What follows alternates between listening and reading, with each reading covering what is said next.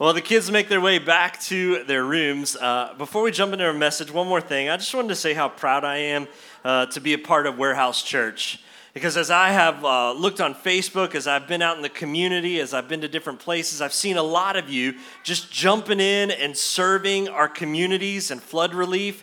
Uh, I was at Wayland at the gym, and uh, one of our church members was there serving and volunteering. She came up and said, Hey, I'm here to volunteer. As I was talking to the mayor, and she plugged in. I saw a lot of you on Facebook are doing things to help, and, and so many different places. Some of you are serving at Jenny Wiley, some of you are serving at Garrett. Some, I mean, just all over the place. And it's so good to know that you are being the church and you're not waiting on us to do organized things. You're just getting out there and doing it, and that's the way it should be. Uh, this week, though, we did have a team that went out to Wayland. We went to door to door and, and just asked people how they're doing and got to uh, um, ask them if, what their needs were. And so we got to hear uh, from folks in Wayland and also from folks uh, in Maytown and, and got to meet some amazing people. We had some awesome porch talks because everybody was out on the porch or they were, uh, we would, they would meet us out on the porch and just share with us their story and talk to us about what's going on in their lives. And it was just so, uh, it was emotional, it was, it was uh, draining, but it was also encouraging to see each other helping each other out. And I love that about the folks in Kentucky. Y'all are just jumping in there and helping each other out. And uh, we saw that time and time again. We got to feed some flood relief uh, volunteers at Maytown on Monday, Tuesday, and Wednesday.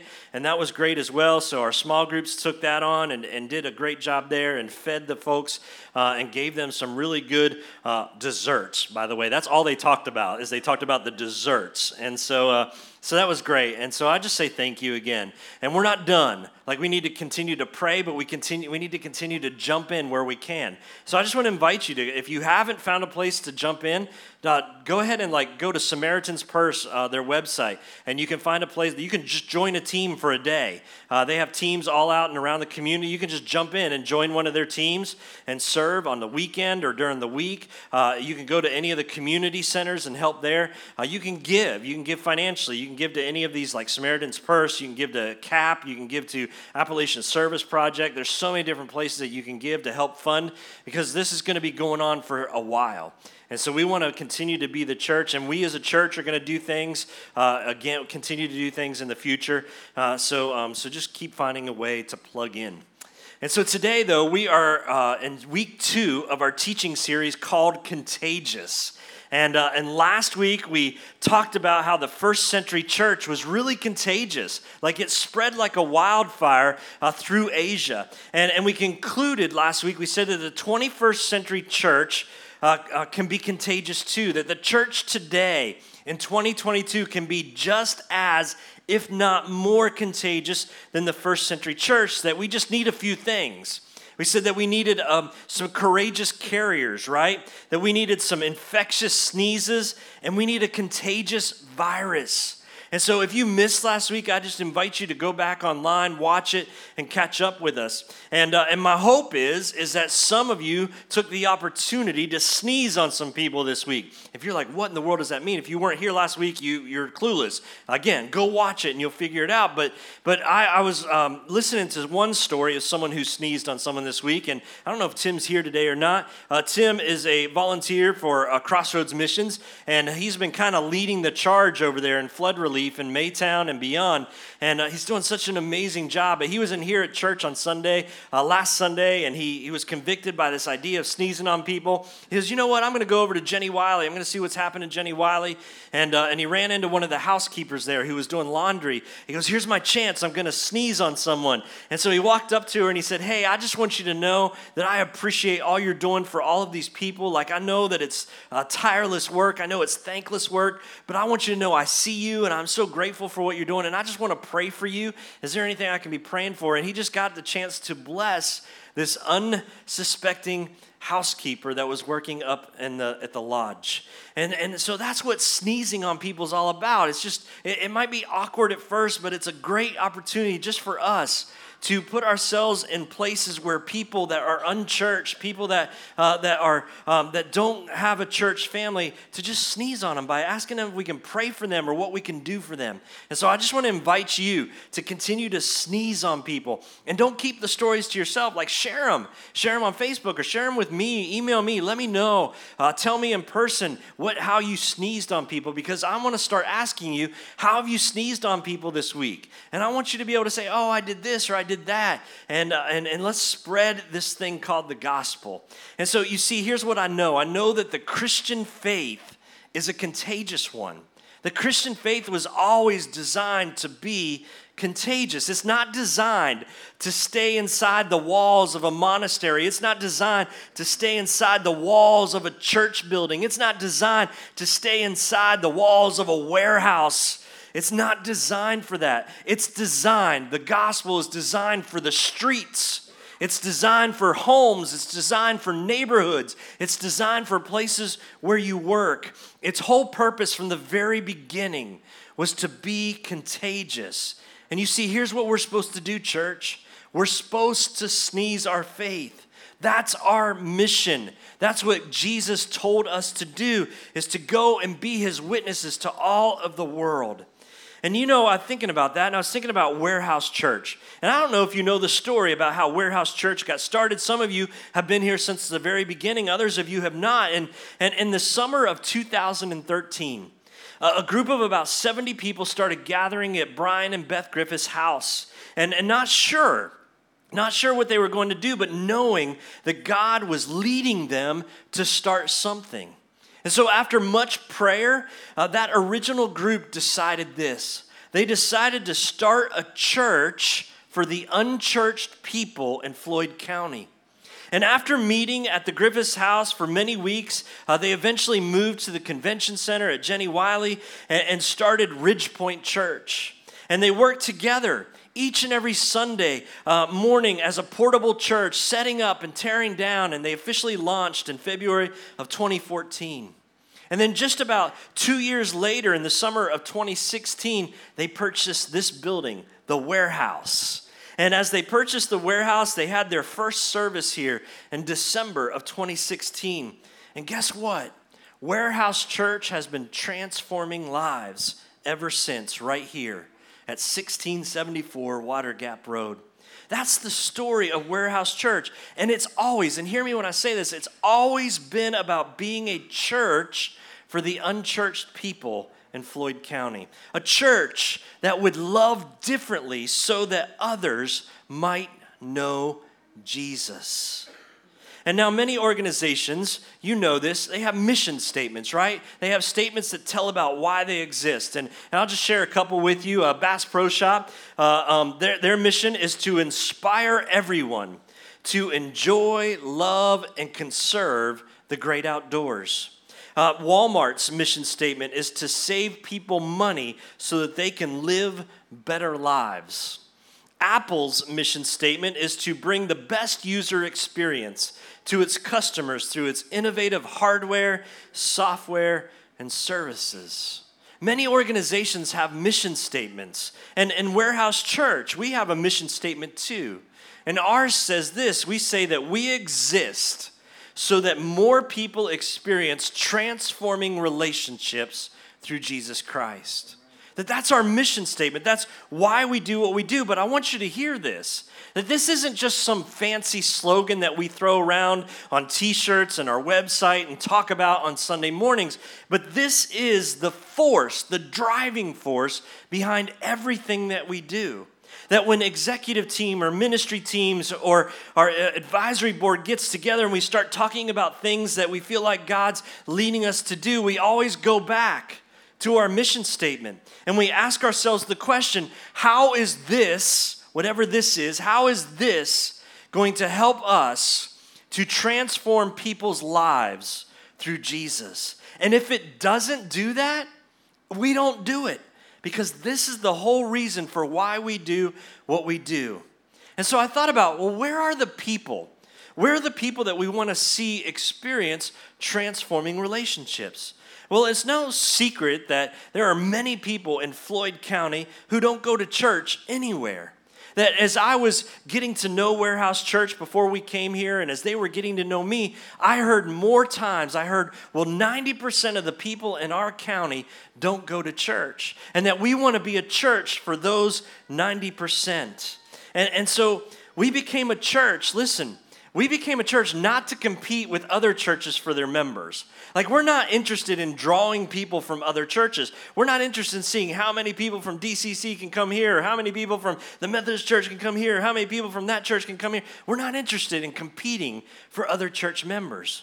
The sole reason that we exist is that we became a church to compete with the devil for the people who have lost their lives. That's who we're competing with. We're competing with the evil one to see who can get those lost lives to come and to know Jesus. Our greatest desire, and I want you to hear this our greatest desire is to meet people where they are, but lead them to where God wants them to be.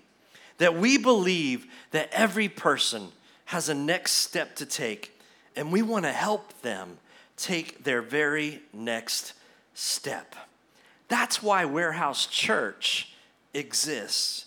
We're not here to entertain you. We're not here to clog up your calendars with busy schedules. We're not here, uh, we're not playing church. We are here for a mission and a purpose. You see, what we do here is way too important to play games. We will do whatever it takes. Hear me when I say that. We will do whatever it takes to reach people because why? Because the stakes are too high not to.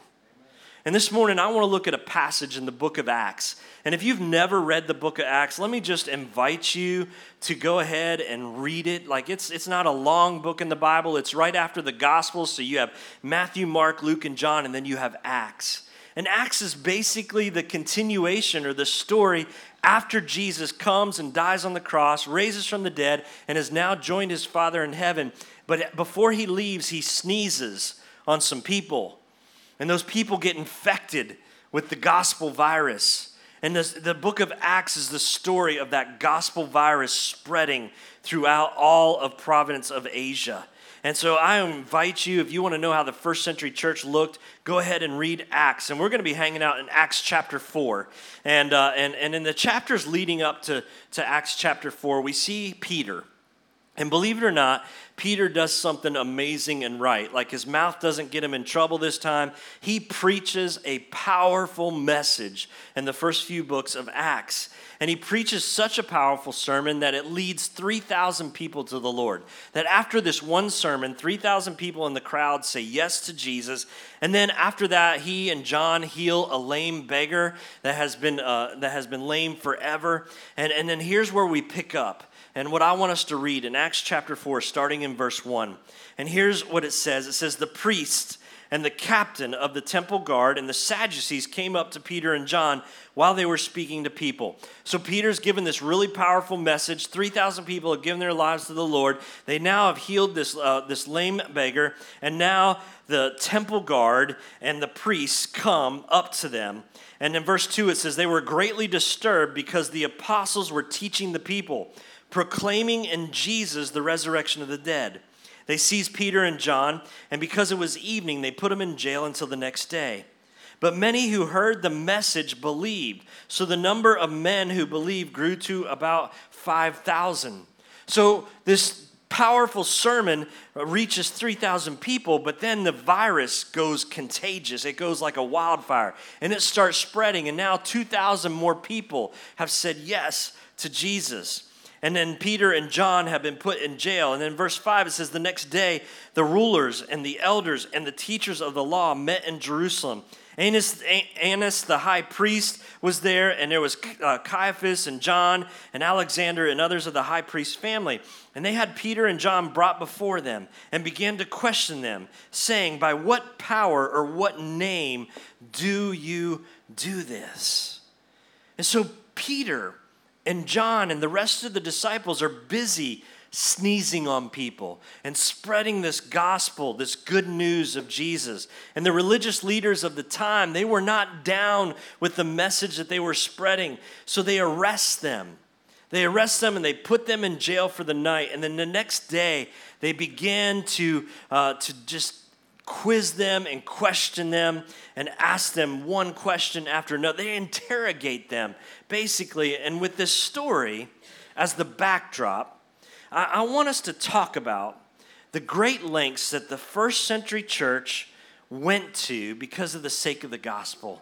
And, the, and how we at Warehouse Church can learn from this. And here's what I want to do is I want us to understand that the stakes are high. The stakes are high that people are not going to church, people are not hearing the good news, people uh, are, are risking not being saved. The stakes are high. And because the stakes are high, that there are some things that we must do as a church that we can learn from this story in Acts chapter 4. And the first thing that I think we have to do is this we have to do it for the sake of the gospel. Everything that we do, we have to do for the sake of the gospel. If you read on with me in Acts chapter 4, beginning in verse 8, we see Peter and John's response to the religious leaders. And here's what he says Then Peter, filled with the Holy Spirit. So if I had my Bible and my pen and I was studying this, I would underline filled with the Holy Spirit because that's big. That's important. It says, Peter, filled with the Holy Spirit, said to them, rulers and elders of the people, if we are being called to account for an act of kindness shown to a man who is lame and are being asked how it was that he was healed, then know this, you and all the people of Israel.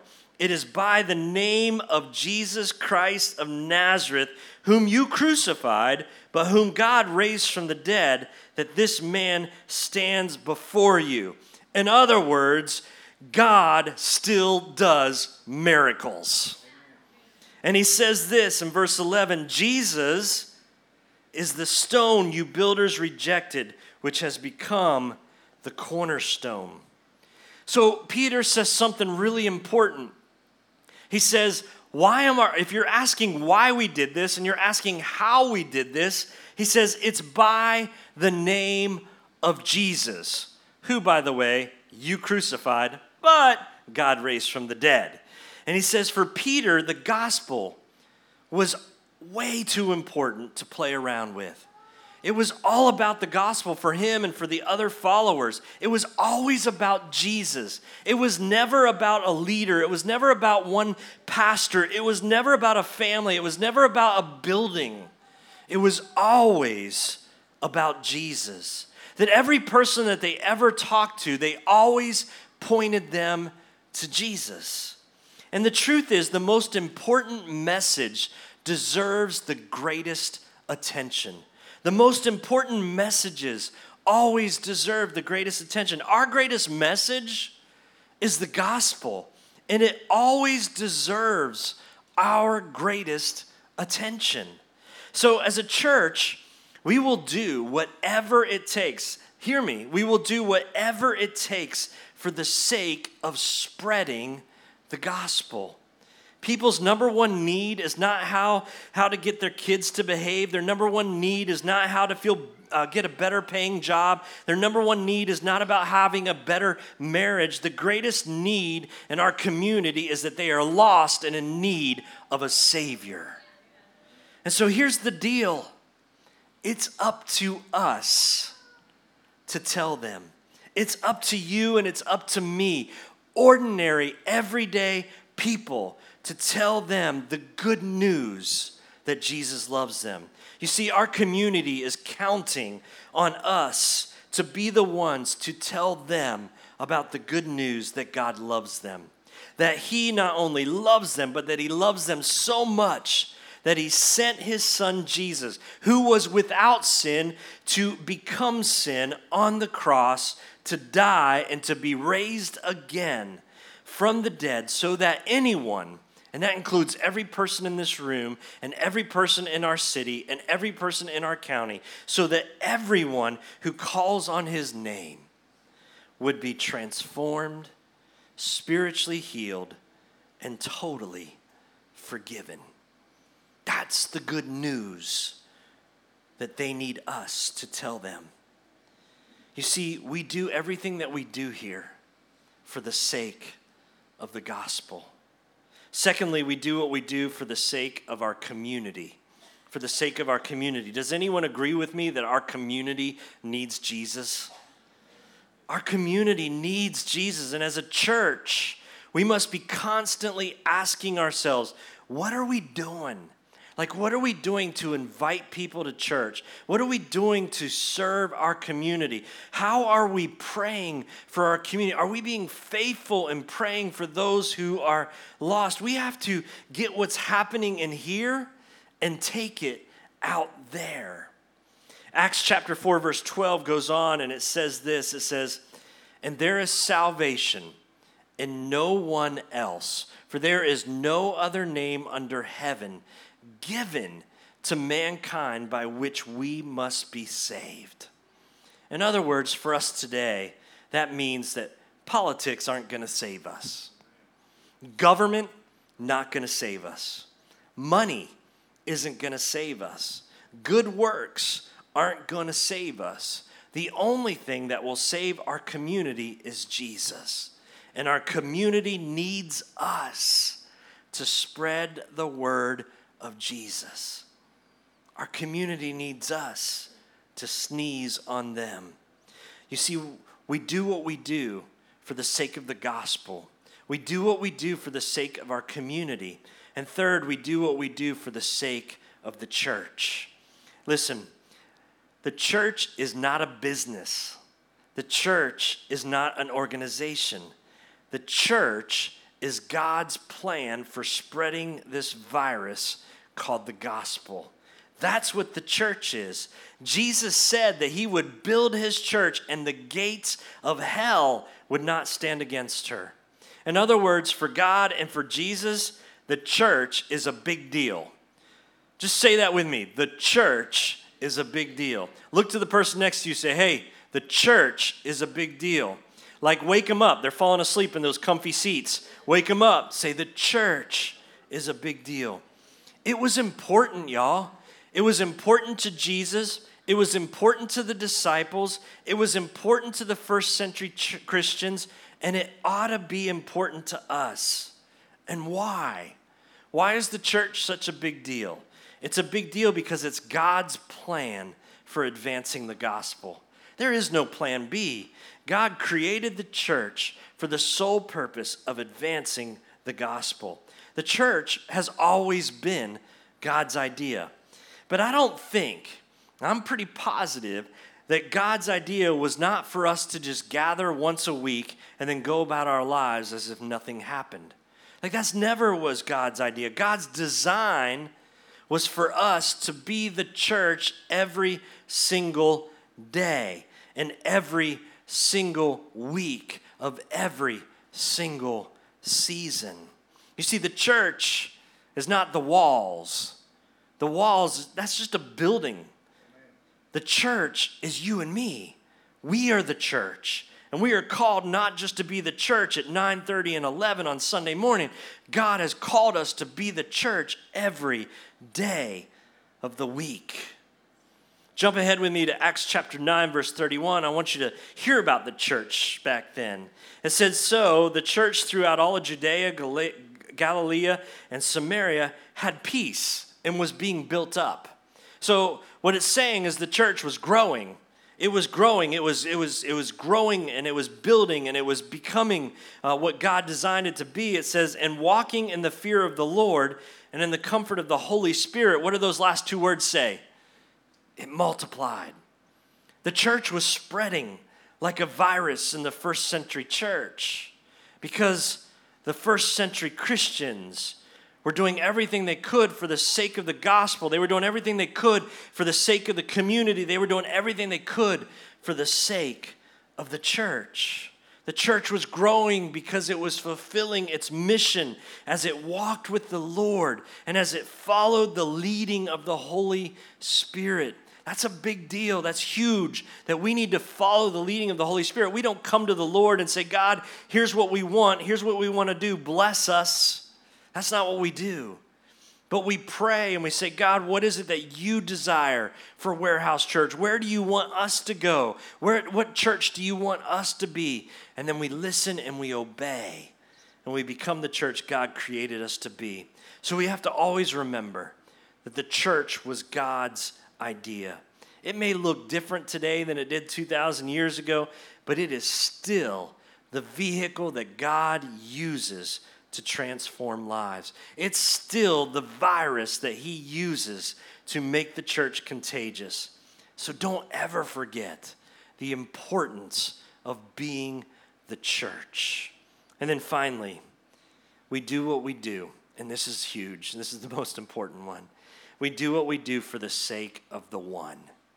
We do what we do for the sake of the one. What do I mean by that? We do what we do for the sake of the one who needs Jesus for the one who needs to know that God loves them and that Jesus died for them. That's why we do what we do. We do it for the addict who is struggling to get clean. We do it for the grandma who's raising her grandchildren. We do it for the dad who is struggling to make ends meet. We do it for the student who's trying to figure out their identity. We do it for the single mom that is overwhelmed. We do it for the middle aged person who is struggling with depression. We do it all for the sake of the one. You see, Peter and John, they ended up in prison that night because they did it for the sake of the one. Because for the sake of the one lame beggar that they healed that day, they did it for the sake of the one. There was huge crowds, but then there was one. And Peter and John left the crowds to follow the one. And it wasn't it Jesus that said, I'll leave the 99 for the one. Nine years ago this summer, believe it or not, nine years ago this summer, Warehouse Church gave birth. And it started, and it started intentionally for the purpose of reaching the unchurched people in Floyd County. And nine years later, it continues to be that church. I don't know if you understand what a miracle that is, but new churches, most of them die.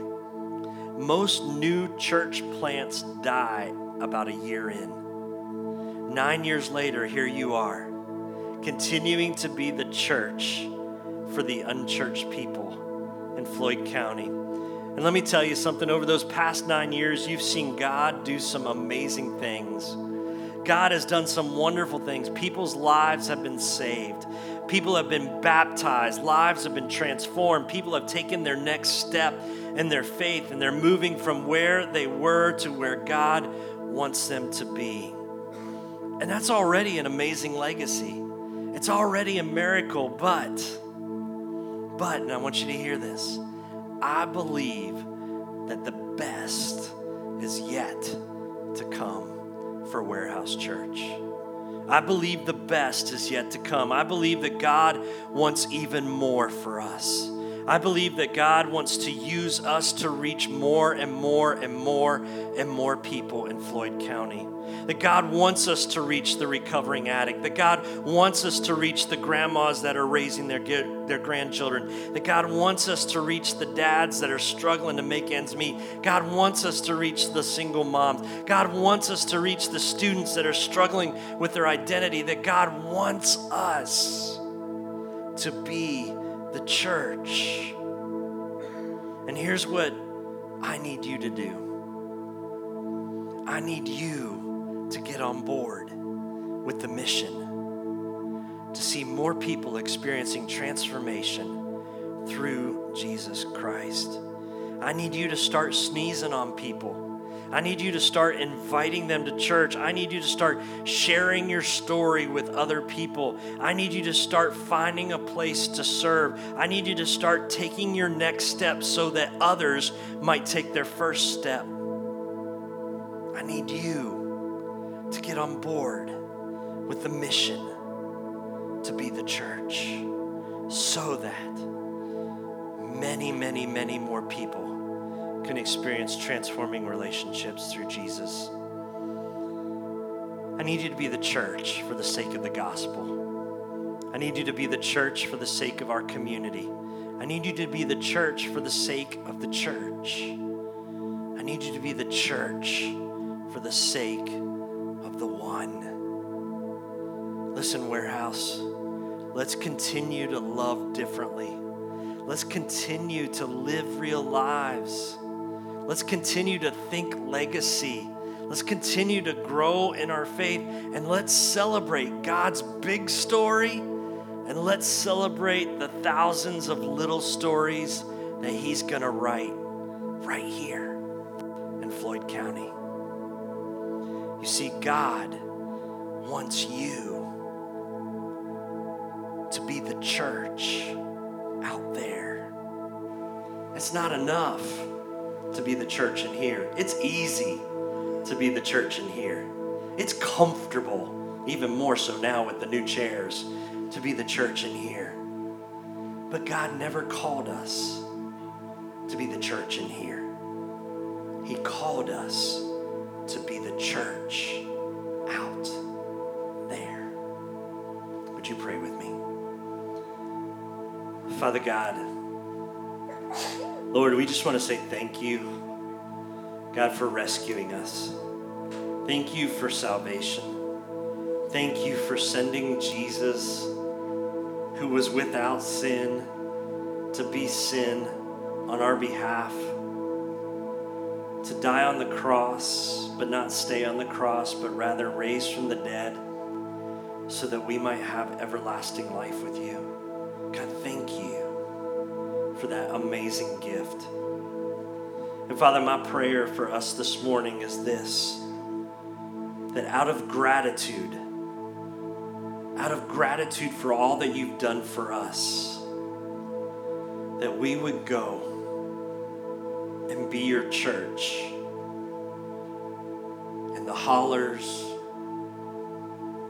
in the workplace, in the neighborhoods, the homes, and the parks, and the schools, and the grocery store, wherever we go, that we would be your church.